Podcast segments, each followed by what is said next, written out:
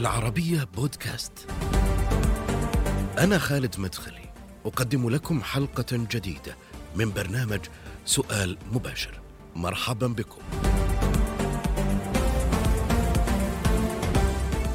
الطائفية والمذهبية والتطرف ألغام يزرعها الأعداء في طريقنا لإضعاف مجتمعاتنا العربية والإسلامية ولتكريس ثقافة الكراهية بدلا من مبادئ التسامح. ضيف اليوم هو رجل دين يتجاوز المذهبية في رؤيته للدين ويتجاوز الحدود السياسية في رؤيته للوطن.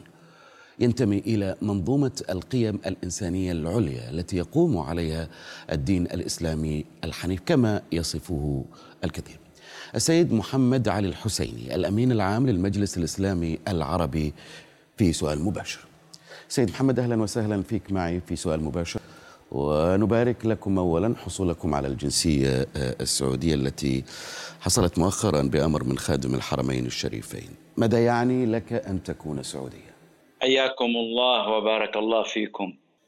بسم الله الرحمن الرحيم والحمد لله رب العالمين والصلاة والسلام على سيدنا محمد وعلى آله وصحبه أجمعين حقيقة أن منح الجنسية السعودية شرف كبير وعظيم نلناه بعد سنوات طويلة من الولاء للمملكة بوصفها قائد الأمتين العربية والإسلامية. وهذا مدعاة فخر لي أن أنتمي إلى دول عظمى وأنخرط في معركتها من أجل المستقبل. الجنسية تترتب علي مسؤوليات إضافية وخصوصا في هذه المرحلة التي تخوض فيها المملكة تحديات كثيرة خارجية وداخلية أيضا سواء على المستوى الأمن القومي العربي أو على المستويات الأخرى.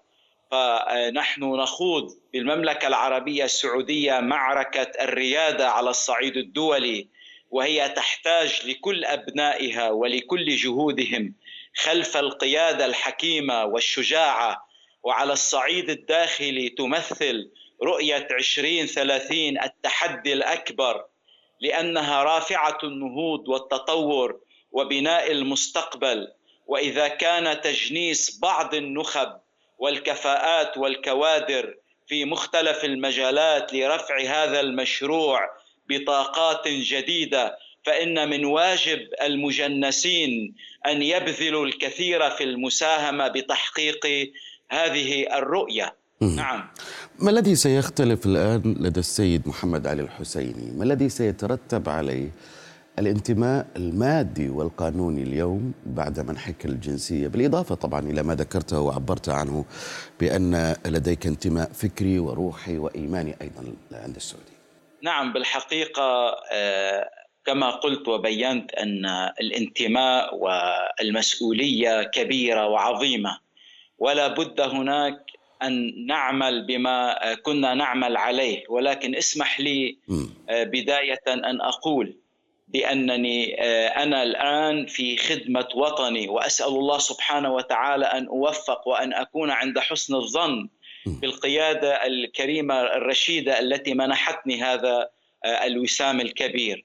والآن أنا أتوجه إلى المملكة العربية السعودية لأقبل ترابها الطاهر والشكر لله على نعمة وجود القيادة الرشيدة المتمثلة بسيدي خادم الحرمين الشريفين الملك سلمان بن عبد العزيز وولي عهده الأمين سيدي الأمير محمد بن سلمان أيدهم الله وسدد خطاهم. وطبعا تقديم المبايعة على السمع والطاعة في المنشط والمكره. وإننا رهن توجيه القيادة وسأكون في أي مكان يطلب مني. وقد أعمل على استكمال لمسار سابق يعود إلى سنوات وقوامه العمل في مجال اهتماماتي وطاقتي أي تعزيز ثقافة الإسلام المعتدل الوسطي وممارسة الانفتاح والحوار مع كل المسلمين. وتفعيل التقريب بين المذاهب ومد الجسور والحوار مع أتباع الديانات والثقافات الأخرى تطبيقا لرؤية 2030 وهذا ما نحن إن شاء الله طيب. بصدده. للتوضيح فقط هل حصولك على الجنسية السعودية يعني تنازلك عن الجنسية اللبنانية أم ستكون مزدوج الولاء بين البلدين إقامتك في الفترة القادمة هل ستكون في السعودية؟ آه، حقيقة آه، حصولي على الجنسية السعودية ما بعده أبدا أي ولاء أو انتماء. فولائي وانتمائي الخاص والخالص آه، إلى المملكة العربية السعودية. وأيضا بالنسبة لموضوع الجنسية اللبنانية فأنا من الأصل لبناني وولدت في هذا البلد. وأنا تحت رهن التوجيه بهذا الخصوص. آه، كما قلت وبينت بخصوص الإقامة بالمملكة العربية السعودية كما قلت بداية أنا بمشيئة الله في طريق العودة إلى المملكة إلى الرياض ونرى هناك التوجيه الكريم ونحن في خدمة هذا الوطن العظيم. ما طبيعة الدور الذي يمكن القيام به الآن سيد محمد؟ أنت يعني تحدثت آه، آه، عن الظرف الدقيق والحساس التي تعيشه المنطقة وتعيشه السعودية تحديدا. اليوم الخليج السعودية أيضا محاطة بالكثير من الصراعات المذهبية والطائفية في في الخليج في اليمن في الشام في في في لبنان. هذه المرحلة ما الذي تقتضيه ماذا يجب أن يتم فعله من قبل رجال الدين سواء كان على الشيعة أو السنة؟ نعم بالحقيقة اليوم الخطاب المذهبي الطائفي المقيت في حالة نزول وليس صعود. وهذا يأتي على الوعي الذي تم تكريسه وعلى المفهوم الجديد بأننا نحن جميعا ينبغي أن نمتثل وأن نعمل على قاعدة المواطنة. المواطنة هي الأساس بالنسبة لنا كرجال دين ورجال فكر وكمواطنين فإن الوطن يحمي الجميع الطائفي والمدني وغير ذلك.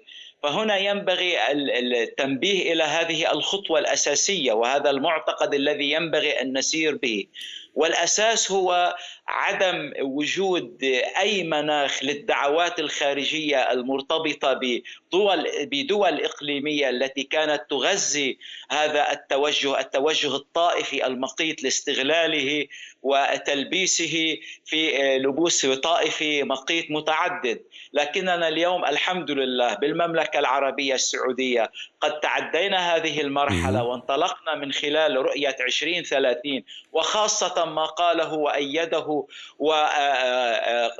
وبثه سمو ولي العهد الأمير محمد بن سلمان في مقابلته الأخيرة على أننا وضعنا حد لكل الخطابات التحريضية التي تحض وتحث على الكراهية وعلى التطرف وعلى التعصب وأن الجميع محمي ضمن القانون وبأن إقامة الشعائر الدينية محفوظة وبأن هذا المنهج السليم الوسطي المعتدل لا مكان للمتطرف بيننا لا مكان للطائف المقيت بيننا كلنا تحت سقف الدولة والجميع محمي بهذا القانون. فهذا ما نحن نريده وهذا ما نتطلع إليه وما نعمل إلى تطبيقه. فالجميع ينبغي أن يعود إلى المملكة العربية السعودية بهذا التوجه وبهذا العمل حتى يكونوا يتخذونها قدوة ومثال بهذا العمل. نعم. قلت في حسابك على تويتر بأن الأديان تعتني كثيرا بمسألة الوطن والأوطان. لكن السؤال لماذا نجد أن هناك أزمة لدى الحركات الإسلامية تحديدا تجاه مفهوم آه، الوطن والمواطنة سيد محمد؟ حقيقة اليوم آه، كنت أفكر بكتابة كتاب حول آه، الحكومة الإسلامية والمساوئ. طبعا الخميني وجماعة الإسلام السياسي من الإخوان المسلمين وغيرهم كتبوا كثير وعملوا على فلسفة الحكومة الإسلامية. لكن ما أريد أن أقول بأن المشكلة ليست بالدين، المشكلة بالمتلبسين بالدين، المستغلين للدين. لا يمكن اليوم أن نقول بأن هذه حكومة تمثل الإسلام، نحن ينبغي أن نقول بأن هذه قوانين وهذه دساتير، نعم يمكن أن تأخذ وأن تستند إلى القرآن الكريم والسنة النبوية الشريفة، لكن هناك أشخاص يطبقون. هذا يطبق خطأ، هذا يطبق ضمن إطاره الشخصي ويستغل الدين ويقول يقول أنا كلمتي كلمة الله وهذا فعل فعل الله. هنا المشكلة مع المتأسلمين مع الخطاب السياسي الإسلامي الذي يتخذونه وهذا ما ينعكس حقيقة اولا على المسلم المتدين. أنا اليوم في أوروبا مثلا في في في الغرب أرى أن الكثير من المساوئ التي فعلا قد أضرت بالمسلمين هم الأشخاص الذين قالوا بأن هذه الأحكام الشرعية نمثلها وأن هذه إرادة الأرض على الأرض. إرادة الله على الأرض. كما كان في السابق عندما كانت المشكلة مع الكنيسة ومع البابا عندما يقول أنا أمثل الله وأنا كلمة الله علينا فعلا اليوم أن نطور من الحالة الفقهية من حالة الأحكام أن نجدد الأحكام بهذه الطريقة بعيدا عن الثوابت أتكلم عن المتغيرات. إذا علينا اليوم أن نتكلم ليس بمنطق دار السلام ودار الحلب دار الحرب هذا الفقه الذي يقسم. لا علينا أن نخرج اليوم بفقه المواطنة كما قلت وبينت. لذلك أنا أعتقد بالمواطنة وأن الجميع تحت سقف الوطن والوطن عبر المواطنة تعطي كل الحقوق للمتدين وللمدني وللعلماني وغير ذلك فالجميع تحت سقف الدستور والقانون الجميع يعيش الجميع بحرية والجميع محمي سواء بممارسته الشخصية أو الدينية أو غير ذلك. فهذا ما نؤمن به ونعمل على تطبيقه طبعا. ماذا عن انتماء ولاء الطائفة الشيعية؟ ودعني أتحدث هنا بشكل محدد عن الطائفة الشيعية في في في لبنان. قلت في مقابلة بأن للأسف البعض من الشيعة اللبنانيين تحول ولاؤهم للنظام الإيراني. نتحدث عن البعض هنا أم عن الكل؟ وكيف يمكن المقارنة بين ما كانوا عليه قبل الثورة ثوره ثورة الخميني وبعد هذه الثورة بالنسبة للطائفة الشيعية في لبنان سيد محمد. اسمح لي أن أبين حقيقة الأمر بأن لا يمكن لحزب أو حركة أو جماعة أن يختزلوا طائفة كبيرة آه، مثلا في لبنان أو طوائف أخرى في حزب أو إطار سياسي معين. هذا خطأ واشتباه وهذا تكبير للحجم وغير واقعي. إنما نحن نعلم بأن هناك جهات إقليمية معينة آه، تم إرسال دعوات باسم ولاية الفقيه بأفكار آه، بدع غير موجودة وغير مطبقة وغير هناك لها ثوابت عقدية مثلا داخل الطائفة الشيعية. وتم آه، تصويرها بأن هذا أمر فقهي عقائدي يريد الجميع أن يتبعه. وعملوا على التضليل سواء على المستوى الإعلامي ومده بأسباب القوة بالمال والسلاح وما شابه ذلك. فهذا أدى إلى كثير من المتغيرات حقيقة وواقعا لكنه لم يصب في الخانة التي كانوا يريدونها لأن الطائفة الشيعية هي العربية تحديدا جزء لا يتجزأ من الأمة العربية. وهي مثلا في لبنان تنتمي إلى لبنان والولاء الواضح لبنان بلد عربي الهوية والانتماء.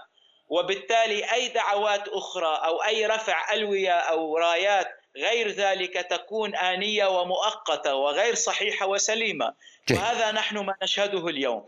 ونعمل نحن كنا في المجلس الإسلامي العربي مهمة عظيمة وجليلة على اولا على التوعية وعلى إظهار خطورة هذه الدعوات وعلى التأكيد بأننا ننتمي إلى أوطاننا ولا يجوز أن نوالي أي جهة خارجية عن الأمة العربية وأننا جزء لا يتجزأ من هذه الأمة وأنه خيانة عظمى الإنسان أن يوالي غير هذه الأمة العربية وأن يخرج على وطنه بتحريض من دول أخرى. مهما كانت المسميات. لذلك نحن دائما ينبغي أن نقول بأنني أنا سعودي مثلا سعودي مسلم شيعي مثلا. أنا مثلا آه، لبناني عربي. فالانتماء ينبغي أن يكون للأوطان. والأديان مع الأوطان. ونتذكر بأن بأن الوطن لا لا آه، لا يخالف الدين. بالعكس الأديان تعطي للدين تعطي للوطن التأييد والشرعية. وهما معا جنبا إلى جنب. وصفت من يوالي آه، أي طرف آه، أو دولة أخرى آه، أو نظام آخر بأنه خائن غير دولته يعني. في لبنان هل ينطبق الأمر على حزب الله سيد محمد؟ نعم بطبيعة الحال. فنحن لا نرى بأن الوضع الساري اليوم في لبنان هو وضع طبيعي. فأي دولة من الدول ينبغي أن الأحزاب التي تمارس العمل السياسي فيها أن يكون الوطن أولا وأخيرا وأن يعمل ضمن أجندات الوطنية. ولكن آه، حزب الله في لبنان يقول ويصرح ويعلن بأنه ينتمي إلى مشروع ولاية الفقيه ويقول بأنه يعمل ضمن إطار وأوامر الولي الفقيه ويقول بأنه جزء لا يتجزأ من منظومة ولاية الفقيه وأن أوامره بالحرب والسلم تؤخذ من الولي الفقيه الإيراني. هذه خيانة واضحة للجميع وهذا اعتراف صريح بأنهم لا ينتمون إلى لبنان ولا يعنيهم لبنان وأن سلاحهم ووجودهم وقراراتهم كلها للدولة الخارجة عن لبنان وهي إيران. فهذه خيانة عظمى وواضحة. نعم. قلت في كلام لك بأن الولاية الفقهية ظاهرة دخيلة وطارئة على المذهب الشيعي ولا يوجد أي إجماع أو اتفاق عليها. والمشكلة في الأساسية في النظام الإيراني أنه لا يمكن أبدا أن يصبح عنصرا يخدم السلام والأمن والاستقرار في المنطقة. هذا الكلام أثار جدلا عند أتباع الطائفة الشيعية أو بعض منهم أو كثير منهم يعني. فهناك من يريد أن تشرح لنا هذا الأمر.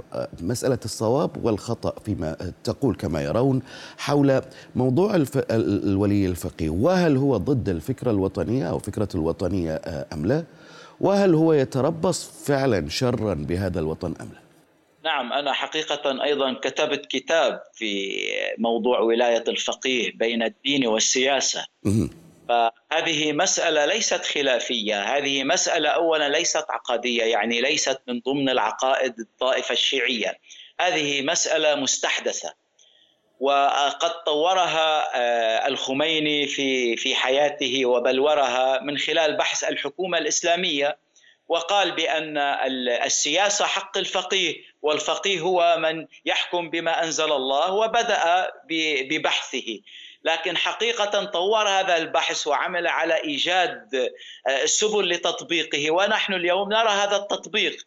لكن من ناحية الفقهية لا نرى إجماع على هذه الفكرة. نعم إجماع على موضوع ولاية الفقيه الخاصة. بأي معنى؟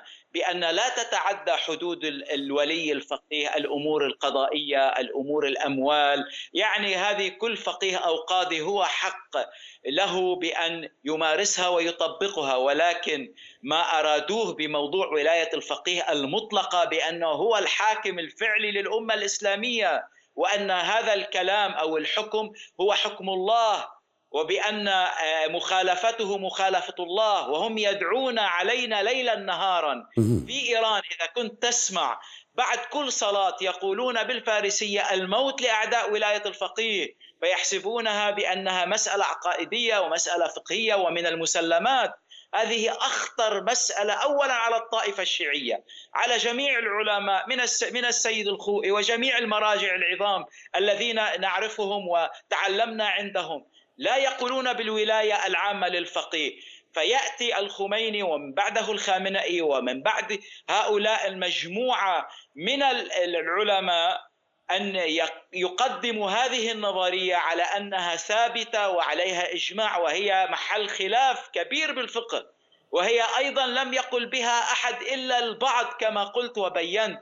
من لديهم بعض الاستغلال لهذه المسائل من أجل تطبيقها لموضوع السياسة. وأريد هنا أن أقول بصراحة إيران بداية أرادت أن تستغل القومية الفارسية من أجل الاستيلاء على بلادنا العربية. اليوم انتهى عصر الشاه. جاء عصر الخميني وأراد أن يستغل الموضوع الدين وهو كرجل دين فماذا ينبغي أن يفعل؟ فأراد أن يقول بالحكومة الإسلامية وأنني أنا من يجب إطاعتي وأن أنا من أنفذ إرادة الله وأن أنا الحاكم الولي الفقيه للأمة. فهنا استغل النظام الإيراني هذه الفكرة لتطبيقها وتوسيعها وأيضا إرسالها إلى الدول العربية واستغلال بعض الشيعة العرب واستقطابهم من خلال هذه الدعوات لاستغلالهم وتحريضهم ضد دولهم. نعم هي فكرة خطيرة وبدعة كبيرة جدا. لذلك كل ما أقوله وأكتبه لأنني أنبه على هذا الخطر اولا على الشيعة أنفسهم في الدول العربية لأنه يحرضهم على بلدانهم وعلى أوطانهم ويجعلهم ضمن الطابور الخامس ويجعلهم من الخونة. والشيعة ليس هكذا. الشيعة مواطنون موالون لولاة الأمر يبنون في أوطانهم وهم جزء لا يتجزأ منها ومندمجون ولديهم كل الحقوق ويعملون كل الواجبات. لكن هذا الوسواس الخناس الذي أراد من خلال هذه الفكرة وطبعا دفع لها الأموال الكثير والترويج الإعلامي والديني واستغل الكثير من الضعفاء النفوس من أجل الترويج لهذه الفكرة. وانطلق من خلال للأسف كما سميته وأريد أن أسميه آه، آه، ابن علقم هذه الأمة نصر الله في لبنان لكي يوسوس للأمة لأنه استغل أيضا هو مسألة لماذا وصفته بابن العلقمي؟ ما وجه الشبه بينهما؟ لأنه استغل فلسطين ومحبة الناس لفلسطين واستغل هذه المسألة بعيدا عن الطائفية مما استقطب محبة الناس واستغلالهم وبدأ وبدأ بالتحريض على الدول العربية يعني انظر مثلا الكل يعلم ويفهم بأن من أحدث باليمن حدث هم الحوثيون هم من ارتكبوا هم من خالفوا هم من طغوا هم من خرجوا على الشرعية وهم من تمردوا. يأتي حسن نصر الله ويقول في مقابلاته في عدة مقابل يقول أنا أفضل ما قلته وبينته وأفضل عمل لي غير موضوع إسرائيل غير موضوع القتال غير غير غير هو حديثي وخطابي في أول يوم بموضوع اليمن. فهنا تفهم وتعرف أن مشكلته الحقيقية هي بلاد الحرمين الشريفين كما قال الخميني. الخميني أول ما قال يريد أن يحرر بلاد الحرمين الشريفين ونحن نعرف في في الثمانينات ماذا فعل وقصد وحرض الحجاج في البيت الآمن. فنحن لا نريد أن نعيد إلى الماضي نعود إلى الماضي لكن نريد أن نستذكر ونفهم لنتخذ المبرة والاعتبار. فنحن الشيعة العرب اليوم أصبح لدينا وعي ونفهم حقيقة من يريد بنا الخير ومن يريد بنا الشر. نحن ننتمي إلى أوطاننا ونوالي أوطاننا ونرفض كل الدعوات المشبوهة ومسألة ولاية الفقيه. وهنا اسمح لي أن أبين وأؤكد بأن الشعب الإيراني رفض ولاية الفقيه الآن. الشعب الإيراني كفر بهذه الفكرة وقام يقول الموت للدكتاتور. وإيران اليوم بينت على حقيقتها. الشيعة اليوم يفهمون لكن هل يملك الشيعة في لبنان هذه القدرة على رفع الصوت ضد حزب الله وحسن, وحسن نصر الله سيد محمد؟ مسألة مهمة جدا جدا. تفضل. الشيعة اليوم أدركوا بأن أذربيجان الأكثرية الشيعية فيها وأرمينيا الأكثرية المسيحية فيها بأن إيران تعمل وتتعاون وتنسق وتعمل إلى جنب أرمينيا مقابل اذربيجان الشيعية. فلو كانت حقيقة إيران تقول بانها هي تريد المصلحة للشيعة لما كانت فعلت ذلك. إيران لا تريد إلا مصلحة مشروعها. طيب. ونحن أدركنا ذلك ونعلم. لذلك نحن من المتمسكين بأوطاننا نوالي ولاة أمرنا ونحن نرفض كل الدعوات سواء جاءت من قبل ولي الفقيه أو غيره. لدينا وعي وإدراك والحمد لله. نعيش بأوطاننا كالمملكة العربية جيد. السعودية بحرية دينية لكن... وممارسة الشعائر الدينية بانفتاح تحت سقف المواطنة. ممتاز. أما ما حسن نصر الله نحن نعلم بأنه هو يغرر لك لك لك لكن لكن هل يملك الشيعة في لبنان القدرة بالفعل على رفع الصوت في, في ضد حزب الله وشعاراته وحسن نصر الله. هل يمكن تحريرهم أو تحرير المسلمين الشيعة في لبنان من سطوة حزب الله سيد آه، آه، محمد؟ نحن في لبنان عندما كنا لم نرفع فقط الصوت. نحن لا نريد أن نكون ظاهرة صوتية بل آه. نحن عملنا على الأرض عملنا بالأقوال وبالأفعال وأنشأنا المجلس الإسلامي العربي بغية هذا الهدف من أجل التوعية والتصدي للتصدي للحالة الاستثنائية الخطرة. نحن أولى بالدفاع عن وطننا كنا في لبنان وعن وعن رفض هذه الأفكار المشبوهة، نحن لا نريد أحد من الخارج أن يقوم بواجبه، نحن وعلى الشيعة في لبنان وفي وفي غير لبنان أن يتصدوا لهذه الحالة المنحرفة الطائفية المقيتة التي تؤذيهم اولا وعليهم أن يتحملوا كامل واجب ونحن إلى جنبهم ومعهم فهم أول من أطلقوا هذا الشعار بأننا نحن شيعة عرب ننتمي إلى أوطاننا ولا نوالي غيرها وعلينا تطبيق لكن حزب الله هو الذي يسيطر على الوضع السياسي على القرار آه، بشتى أصنافه في في في في لبنان سيد محمد. هنا السؤال عن مستقبل لبنان في ظل هذا الوضع كيف تنظر إليه اليوم؟ ولماذا برأيك هناك الكثير رغم عدم عدائهم للمملكة إلا أنهم تجدهم يؤيدون حزب الله بشكل كبير؟ نعم حقيقة أولا حزب الله مسيطر استثناء. لا يمكن الاستثناء اليوم أن يستمر وأن يبقى عليه. حزب الله مستث...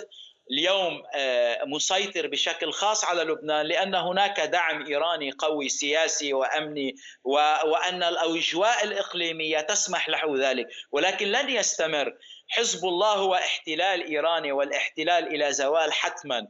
وهذا الاحتلال سيزول بفضل قبضات وبفضل جهود اولا الطائفة الشيعية في لبنان التي قامت وثارت والتي اليوم هناك شجاعة حقيقية يمارسها الشيعي في لبنان في وجه حزب الله في وجه المنظومة. اليوم لا ننسى أن حزب الله يبتز الشيعة في لبنان. حزب الله اليوم يهدد الشيعة في لبنان. لبنان حزب الله اليوم يرهب الشيعي أكثر من غيره. ولكن الأصوات التي نسمعها اليوم ليست دليل على تأييد لأن هناك رهبة حقيقية. ومع ذلك هناك شجاعة واقعية تقف في وجه حزب الله وتقول له لا أنا لبناني عربي أنا لا أنتمي إلى منظومة إيران. أنا أرفض هذا الوجود الإيراني وأنا أرفض هذا السلاح الذي ترهبني به.